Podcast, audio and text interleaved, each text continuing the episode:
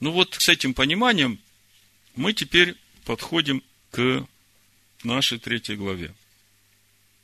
Начнем с первых стихов. Второе Коринфян, третья глава, с первого стиха читаю. Неужели нам снова знакомиться с вами? Неужели нужны для нас, как для некоторых, одобрительные письма к вам или от вас? Вы наше письмо, написанное в сердцах наших, узнаваемое и читаемое всеми человеками. Вы показываете собою, что вы письмо Машиаха. Послушайте, очень интересно. Павел говорит Коринфянам, что вы показываете собою, что вы письмо Машиаха. Вопрос. Что является письмом Машиаха? Если посмотреть на греческом, стоит слово «эпистолы». Эпистолы – это и письмо, и послание Машиаха. Что является письмом или посланием Машиаха? Мы только что об этом говорили. То, что из него течет, то, что написано, то, что Моисей записал на горе. Письмо, послание Машиаха. Вы понимаете? То есть речь идет о Торе Моисея, и апостол Павел, смотрите, что говорит. Вы, письмо Машиаха, через служение наше, написанное не чернилами, но Духом Бога живого, не на скрижалях каменных, а на плотяных скрижалях сердца. То есть, апостол Павел говорит, вы живая Тора, написана на сердцах ваших, через наше благовествование. Вы с собой свидетельствуете, что вы живая Тора. Как вам? Непривычно, да? Ну, а как по-другому? Смотрите, если посмотреть Иеремию тридцать первую главу, тридцать третий стих, там написано, что Новый Завет, суть, Бог говорит, вложу закон мой во внутренность их, и на сердцах их напишу его. Это разве не есть письмо Машиаха? То есть, сначала Бог дает скрижали и учение, которое Моисей записывает для научения своего народа в текстовом формате, записано на каменных скрижалях и в Торе, на свитках, да? А Павел говорит, а вы вот сами теперь уже свидетельствуете, что вы это же самое письмо, вот то, что написано на скрижалях, только уже написано не на каменных скрижалях и в свитке Торы, а на ваших сердцах написано. Так вы мне скажите, что же является письмом Христовым? Куда ни посмотри, кругом Тора Моисея, да? Вы думаете, что я что-то добавил? Мы же смотрим Новый Завет, все черным по белому написано. Павел говорит, вы письмо Машиаха, потому что закон Бога записан на ваших сердцах. Вы уже живое послание Машиаха. Такую, четвертый стих дальше читаю. Такую уверенность мы имеем в Боге через Машиаха. Не потому, что мы сами способны были помыслить, что от себя, как бы от себя, но способность наша от Бога. Он дал нам способность быть служителями Нового Завета, не буквы, но духа, потому что буква убивает, а дух животворит. Смотрите. Уже из того, о чем мы только что говорили, уже становится понятно, что значит быть служителем Нового Завета. Ну, попробуйте мне ответить. Это значит быть письмом Машиаха. Живой Торой быть, правда? Вот она суть служителей Нового Завета. В принципе, можно дальше не продолжать. Но дальше апостол Павел рассказывает, каким образом это будет происходить. То есть, до этого момента мы как бы дошли к такому пониманию, что как бы со всех сторон Тора Моисея. Там она на каменных скрижалях и на свитках, а здесь уже как конечный результат на сердцах и внутренностях написано, и это свидетельство Нового Завета. И в этом суть служителей Нового Завета. Ну, вы же сами знаете, что значит быть служителем Нового Завета. Павел говорит, вы храм Бога, да? Бог живет в нас. А служителя Бога новозаветние, они в этом храме поклоняются Богу как? В духе и истине. Ну, как в духе, понятно. Когда я в духе поклоняюсь Богу, моей воли вообще нет. Я полностью умираю для себя. Я избираю Его. А когда я в истине поклоняюсь Богу, это как? То есть, в моем сердце уже моего ничего нет, а там записано Слово Бога, и это Слово тогда, что у нас из уст выходит? Что у нас в мыслях крутится? То, что в нашем сердце. А когда в нашем сердце уже истина, то мы и говорим истину, мы и думаем истинно. И у нас все желания, они уже не наши. Бог через нас волю свою творит.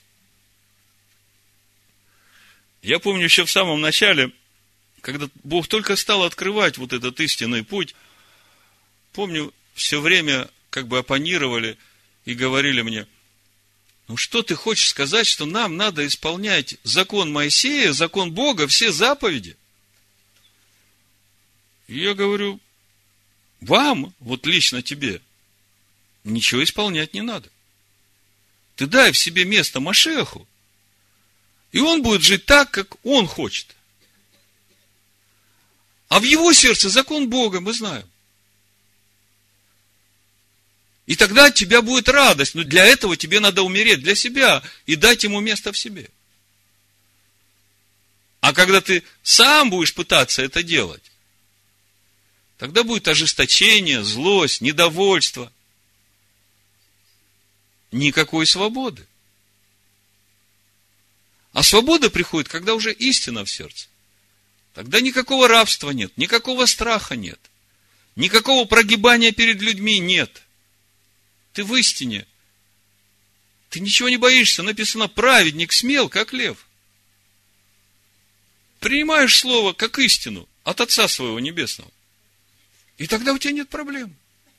Ни страхов, ни переживаний, никакой боязни, ничего.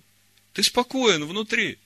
В тебе Божий мир, Божья радость, потому что ты во всем доверяешь Ему.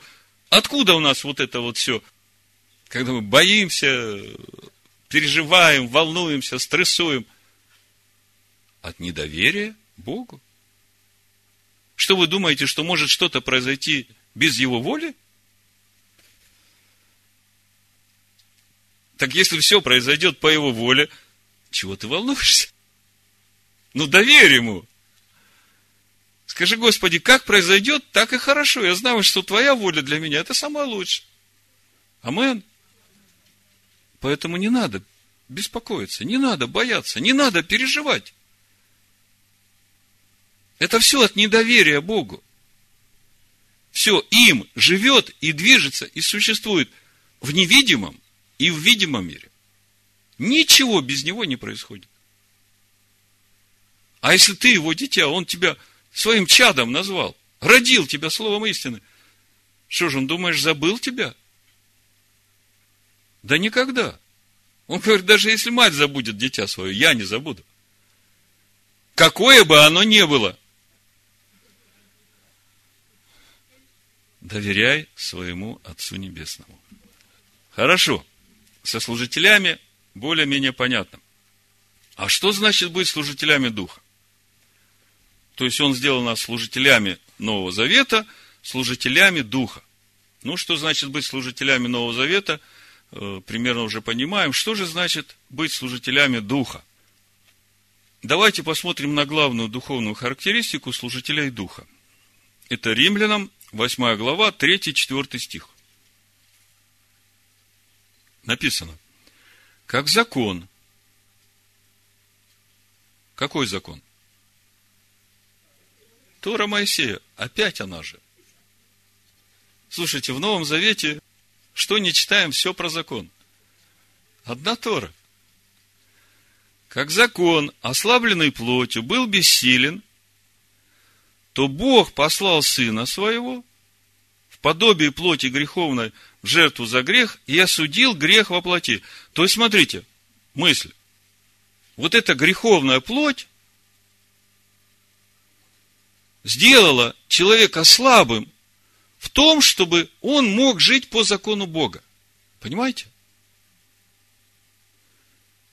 И Бог, понимая это, посылает своего Сына в этот мир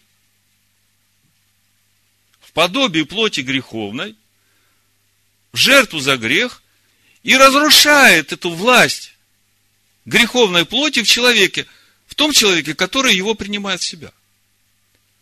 И смотрите, что дальше написано. Чтобы оправдание закона, какого закона? Торы. Исполнилось в нас, живущих не по плоти, но по духу. Как вы это понимаете? Машиах Иешуа разрушил власть греховной плоти. Бог его послал сюда именно потому, что эта греховная плоть ослабила закон в человеке. Человек стал жить беззаконной жизнью, и даже если хочет вернуться к закону, у него силы не хватает. И Бог решает этот вопрос. И Павел говорит, что теперь мы, приняв Машиаха, и то, что он сделал для нас, разрушив в нас эту власть греховной плоти, он теперь ожидает, чтобы мы, живя по духу, своей жизнью оправдывали закон. Ну, что значит оправдывали? Не в том смысле, что закон согрешил, его оправдывать надо. А чтобы мы своей жизнью свидетельствовали, что в законе жить легко и радостно. Потому что уже не мы живем в этом законе, а Машиах, который есть закон, живет в нас. Но вот этот вот момент, чтобы оправдание закона исполнилось в нас, вот это вы возьмите себе на заметку, потому что дальше в третьей главе второго послания к Коринфянам мы будем говорить о служении оправдания. Послушайте, служение оправдания. То есть мы, приняв Машиаха Иешуа в свое сердце, и то, что Бог сделал для нас через Машиаха Иешуа, разрушив в нас власть греховной плоти, Он нас поставил или призвал к служению оправдания. То есть мы своей жизнью должны оправдывать закон. Другими словами, в Машиахе Иешуа мы можем совершенно свободно жить в законе Бога. И в этом суть служения оправдания закона.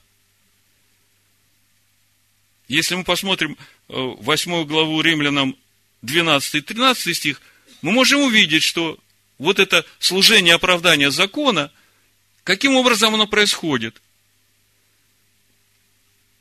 Написано, двенадцатый стих, Римлянам восьмая глава. Итак, братья, мы не должники плоти, чтобы жить по плоти. Ибо если живете по плоти, то умрете. А если духом умерщвляете дела плотские, то живы будете. Вот она, власть над греховной плотью. Духом умерщвляете дела плотские. И в этом суть нашего служения оправдания закона. Успеваете за мной? Хорошо.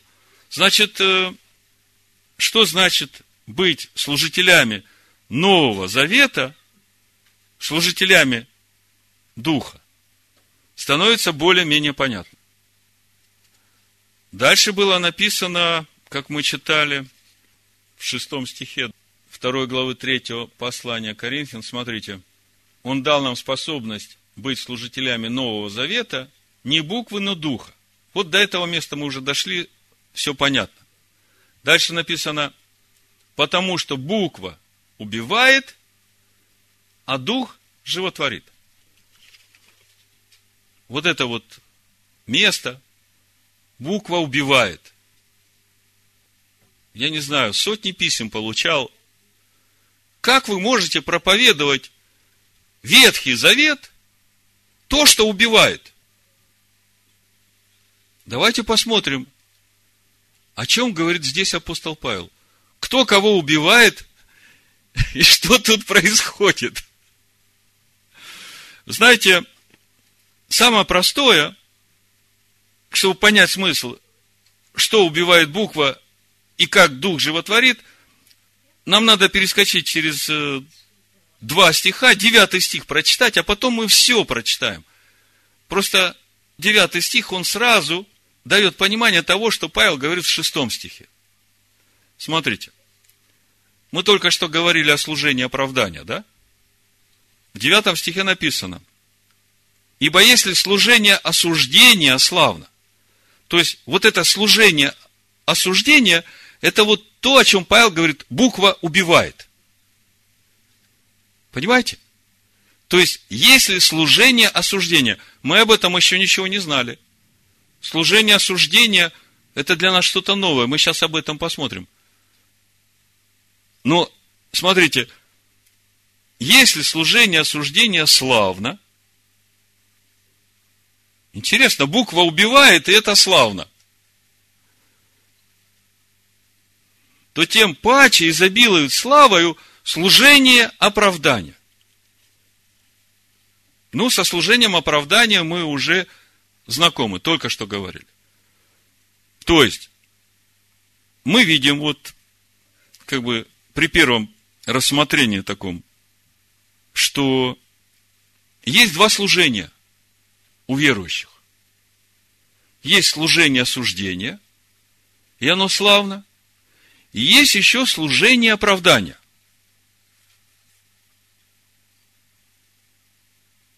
Интересно, как это относится к нам? Вообще, со служением оправдания понятно. А в принципе, может ли существовать для нас служение оправдания без служения осуждения? Не может, да?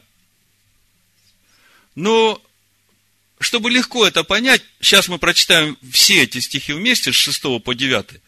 Простой пример. Может ли быть Дух Бога в нераскаянном человеке? Не может. То есть, сначала должно быть служение осуждения. Я должен себя приговорить, я должен раскаяться, я должен признать свою неправоту перед Богом, сокрушиться.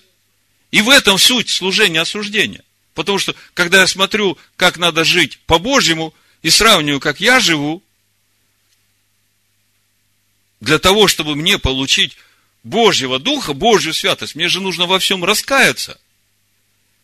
Вы согласны со мной? То есть, уже самый простой пример говорит о том, что в нашей жизни невозможно служение оправдания, мы ведь призваны, я уже говорил, служить Богу вот этим служением оправдания, оправдывать закон. Но это невозможно без служения осуждения, без нашего раскаяния. Вот сейчас мы все подряд прочитаем, и мы увидим более, как бы, широко весь этот процесс. Почему для нас это важно? Мы ведь сегодня говорим о счете Омера. Мы сегодня говорим о вот этом духовном процессе взращивания в нас нового творения. И мы очень конкретно работаем сейчас каждый над собой в том, чтобы к празднику Шавуот уже принести плоды нового урожая, того нового творения, того Божьего естества в нас, там, где нам было очень тесно. Там, где мы раскаялись, сказали: Господи, я больше не хочу этой тесноты, я прошу Тебя, выведи меня на простор, сделай меня свободным, пусть Твоя истина будет в моем сердце. Ну, теперь давайте с шестого по девятый вместе прочитаем и потихонечку разберем, что же здесь написано. Значит, шестой стих мы уже разобрали, я его прочитаю в контексте, чтобы дойти до девятого. И будем слово за словом, стих за стихом разбирать. И вы увидите, насколько, можно сказать, вообще на сто восемьдесят градусов отличается вот то истинное послание апостола Павла, которое он излагает в этом послании, от того направленного перевода, который обусловлен вот этой антииудейской теологией. Просто кардинально противоположно. Вы уже сейчас это чувствуете.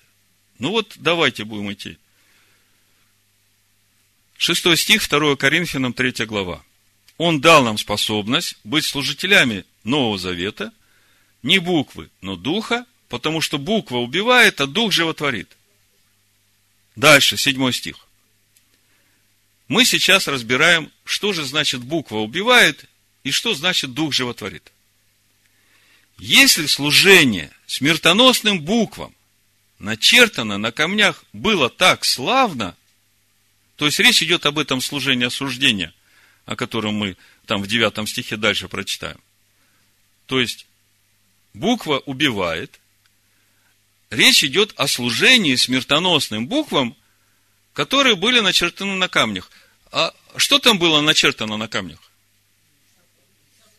Десять заповедей. То есть, буква убивает. Речь идет о служении десяти заповедям, которые начертаны на камнях. А десять заповедей – это же содержание завета Бога с человеком. Если же служение смертоносным буквам начертано на камнях было так славно, что сыны Израилевы не могли смотреть на лицо Моисеева по причине славы лица его приходящей. Вот тут вот нужно подробненько нам разобраться, о чем же речь идет. Сначала давайте вот это славно. Славно слово посмотрим.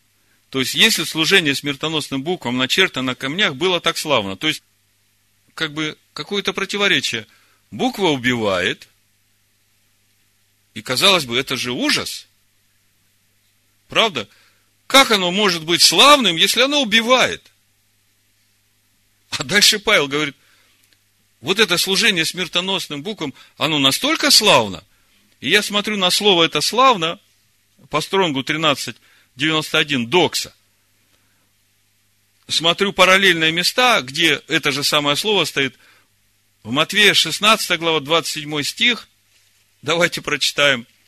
Там речь идет о том, что Сын Человеческий придет в славе Отца Своего вместе с ангелами. Об этой славе прочитаем, да? шестнадцать двадцать семь. То есть, служение смертоносным буквам славно. Смотрим, насколько славно. Смотрим это же самое слово в Матфея шестнадцатой главе, в двадцать седьмом стихе. Написано, ибо придет Сын Человеческий во славе Отца Своего. Вот, вот это во славе, то же самое слово, докса, по Стронгу тринадцать девяносто один. С ангелами своими, и тогда воздаст каждому по делам его. То есть, мы видим что-то очень интересное. Буква убивает, а служение этим смертоносным буквам настолько славно, что сыны Израиля не могли смотреть на лицо Моисеева по причине вот этой славы лица его. И написано «приходящий». И вот это слово «приходящий», как сегодняшние теологи римские комментируют, но оно пришло и ушло. Послушайте, когда я смотрю на значение этого греческого слова, которое тут стоит, «приходящий», это слово «катарео», по Стронгу двадцать шесть семьдесят три, написано «делать бесполезной, уничтожать, упразднять». То есть, что же апостол Павел здесь хочет сказать? Сыны Израилевы не могут смотреть на лицо Моисея по причине славы его лица, которая что-то упраздняет, которая что-то уничтожает. Интересно, о чем это? Я вам просто прочитаю несколько мест Писания. Сначала Исход двадцать четвёртую главу семнадцатого стиха. Смотрите. «Вид же славы Господней на вершине горы был пред глазами сынов Израилевых, как огонь поедающий. Вид славы Господней, как огонь поедающий пред глазами сынов Израилевых. Скажите, сынам Израилевым приятно было смотреть на этот огонь? Да они бежали, они убежали вообще за границы стана. От горы убежали, когда это все начало происходить. Вид же славы Господней, как огонь поедающий. Для кого огонь поедающий? Для ветхой природы. Да? Моисей же вступил в середину облака, взошел на гору, и был Моисей на горе сорок дней и сорок ночей. Это первое место Писания. То есть вы понимаете, почему сыны Израилевы не могли смотреть на лицо Моисея. Еще одно место Писания. Второзаконие, пятая глава, с двадцать третьего стиха. «И когда вы услышали глас из среды мрака, и гора горела огнем, то вы подошли ко мне, все начальники колен ваших и старейшины ваши, и сказали, вот показал нам Господь Бог наш славу свою и величие свое. И глас его слышали мы из среды огня. Сегодня видели мы, что Бог говорит с человеком, и сей остается жив, но теперь для чего нам умирать? Ибо великий огонь сей пожрет нас, если мы еще услышим глас Господа Бога нашего, то умрем. Ибо есть ли какая плоть, которая слышала бы глас Бога живого, говорящего из среды огня, как мы, и осталась жива? Приступи ты, слушай все, что скажет тебе Господь Бог наш, и ты пересказывай нам все, что будет говорить тебе Господь Бог наш. И мы будем слушать и исполнять». О чем здесь? Сыны Израилю говорят, вот это слава Господня, вот этот огонь поедающий. Мы его настолько боимся, он же нас сожрет. Смотрите, Моисея почему-то не сжирает, да? Он же такой же человек, как и они. И мы сейчас говорим о том, что вот это служение смертоносным было настолько славным, что Моисей, когда спускался, или выходил после разговора с Богом, и лицо его сияло, что сыны Израилевы не могли смотреть на это лицо. Вопрос, почему они не могли смотреть на это лицо? Потому что сияние, то же самое сияние славы Божией, греховная плоть боится этого. Понимаете, о чем речь? В Римлянах шестой главе, в шестом стихе, это же слово, смотрите, вот мы читаем в седьмом стихе, «Ибо сыны Израилевы не могли смотреть на лицо Моисея по причине славы его приходящей». Да? Вот это приходящей. Вот это катарео двадцать шесть семьдесят три, то же самое слово в Римлянах шесть шесть написано, зная то, что ветхий наш человек распят с ним, чтобы упразднено, катарео, было тело греховное. Вот в чем суть упразднения. Вот в чем суть славы, которая была на Моисее. Тело греховное упразднено, слава Божия через него светит, а сынам Израиля жарко. Они не могут смотреть на это лицо. То есть, сыны Израилевы не могли смотреть на лицо Моше по причине славы лица его, которая уничтожала грех. Читаем дальше. Ну, вместе с седьмым стихом еще раз. «Если же служение смертоносным буквам, начертано на камнях, было так славно, что сыны Израилевы не могли смотреть на лицо Моше по причине славы его, которая уничтожала грех, то не гораздо ли более должно быть славно служение Духа».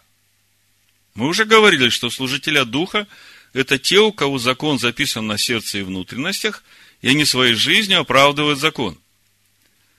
Девятый стих. «Ибо если служение осуждения славно», мы его уже разбирали, помните, когда пытались понять, что значит буква «убивает».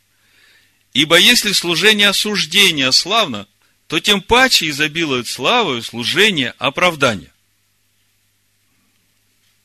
И мы тогда у себя спросили, а может ли быть так, что служение оправдания может существовать без служения осуждения?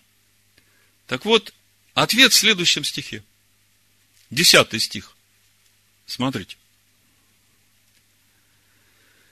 «То прославленное даже не оказывается славным с сей стороны, по причине преимущественной славы последующего, ибо если приходящее славно, то тем более славно пребывающее. Но тут опять проблема с переводом. Вот это приходящее славно, приходящее, то же самое слово катарео, делает бесполезно, уничтожает, упраздняет. А дальше, тем более славно пребывающее, вот тут вообще интересно. На греческом стоит слово «мена», по Стронгу тридцать три ноль шесть, оставаться, пребывать. То есть, Павел говорит, смотрите, если славно вот то, что уничтожает, то гораздо более славнее то, что остается. Вот это слово «мена», ну вот параллельное место, это же слово стоит в тексте Нового Завета. Это Матфея, десятая глава, одиннадцатый стих. Смотрите. Нам главное понять, что же значит более славно пребывающее.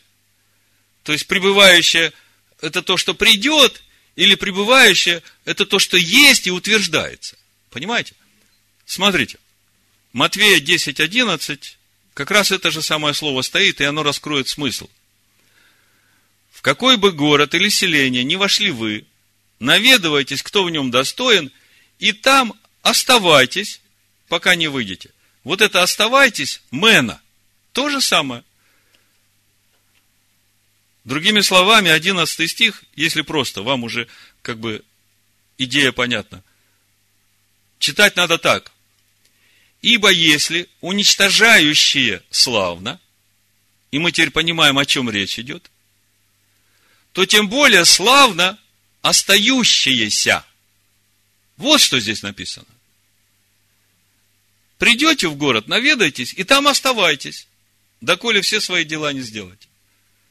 Тем более славно остающиеся. Как это понять? О чем речь идет? Да все очень просто. Когда я вижу тесноту в себе, я понимаю, что там теснота именно от того, что нет истины. И я эту тесноту выношу перед Богом и говорю: Господи, очисти меня от нее. Я хочу умереть для этого, потому что там моя воля. Мы читаем: законом познается грех. И мы говорили, что закон – это и есть вот та стойка казни, на которой мы распинаем этот грех. Ну что, распяли этот грех и все? Хотя Павел говорит, это служение славно. Вот это служение смертоносным буквам, потому что законом познается грех, я распинаю грех, и это славно. Но гораздо славнее вот то, что остается. А остается что? Я теперь умер, и теперь это слово начинает во мне жить. Я ему дал место. Сначала оно было стойкой казни для меня, а теперь это слово во мне начинает жить. Вот оно, что славнее, то, что остается. Это уже новая божественная природа во мне. Именно так записывается закон Бога на внутренностях моих и сердце мое. И в этом суть нашего духовного роста, возрастания в Машиаха, рост или созидание нового творения. В принципе, об этом же самом в Матфея десятой главе Иешуа говорит в тридцать девятом стихе. Сберегший душу свою потеряет ее, а потерявший душу свою ради меня сбережет ее. Смотрите, надо потерять душу свою. А как ее потерять? Умереть для себя. А что значит умереть для себя? Это значит уже отказаться от своей воли и избрать Божию.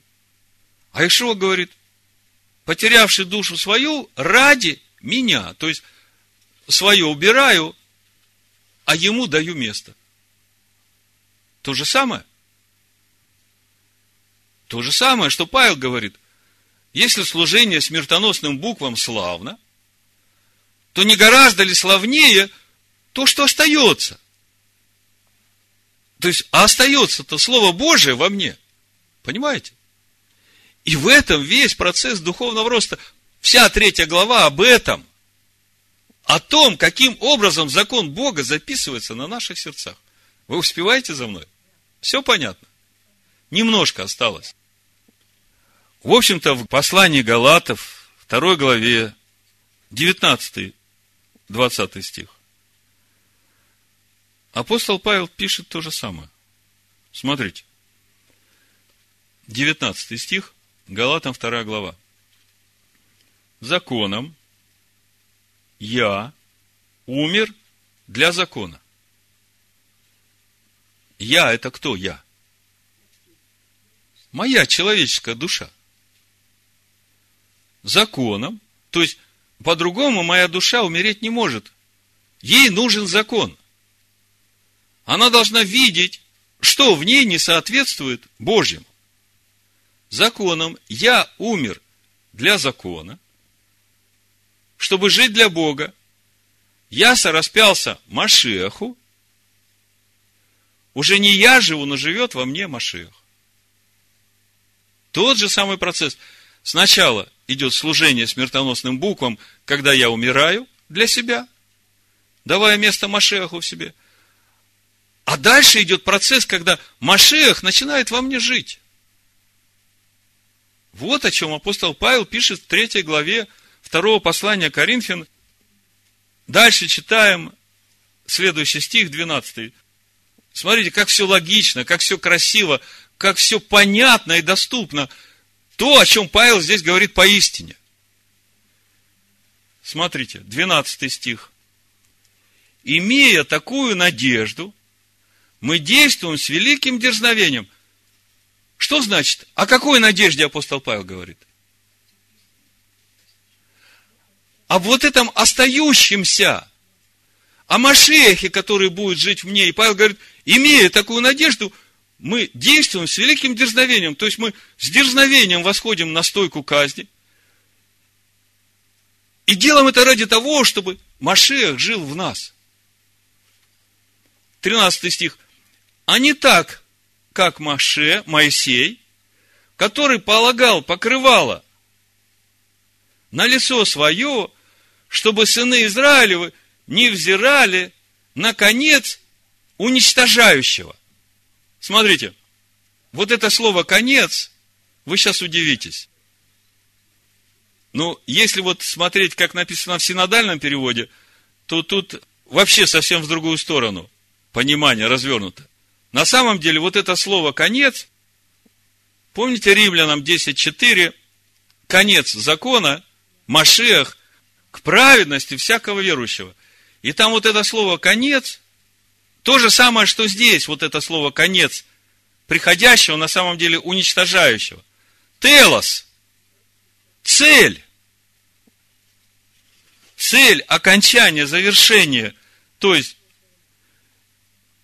а не так, как Моше, который полагал покрывало на лицо свое, чтобы сыны Израилевы не взирали на цель, завершение вот того, что уничтожает. Есть служение осуждения, есть служение смертоносным буквам, и его цель вот то, что остается, слава Божия. То есть, Моше покрывает свое лицо, потому что сыны Израилевы не могут смотреть на славу Божию. А это цель, конечная цель вот этого уничтожения нашей ветхой природы. Вот о чем здесь написано. И апостол Павел говорит, а мы с дерзновением движемся в этом, чтобы преображаться нам от славы в славу, взирая на славу образа Бога невидимого. Вот смотрите, восемнадцатый стих. Мы же все открытым лицом, как в зеркале, взирая на славу Господню, преображаемся в тот же образ от славы в славу, как от Господня Духа. Мы, когда разбирали конец второй главы и начало четвертой главы, мы говорили, что Павел проповедует Машиаха, образ Бога невидимого. Слава Машиаха – это и есть вот это благоухание, слава Божия. И Павел говорит, Моисею надо было закрывать свое лицо, чтобы сыны Израилевы не смотрели на вот эту конечную цель, вот того приходящего, вот того, что будет, что останется. Потому что им тяжело было на это смотреть. А нам лицо закрывать не надо. Нам наоборот, мы с дерзновением проходим этот путь, взирая на славу Машиаха, и преображаемся в тот же самый образ, из славы в славу. Всевышний да благословит нас на этом пути. И пусть сегодня, в этот день обновления, вот та слава Божия, на которую мы сейчас взираем и ведем счет Амера, пусть эта слава Божия засияет в нас и через нас. В имени Машиаха Иешуа. Амен. Иешуа. Амен. Иешуа. Амен. Иешуа. Амен. Иешуа. Амен.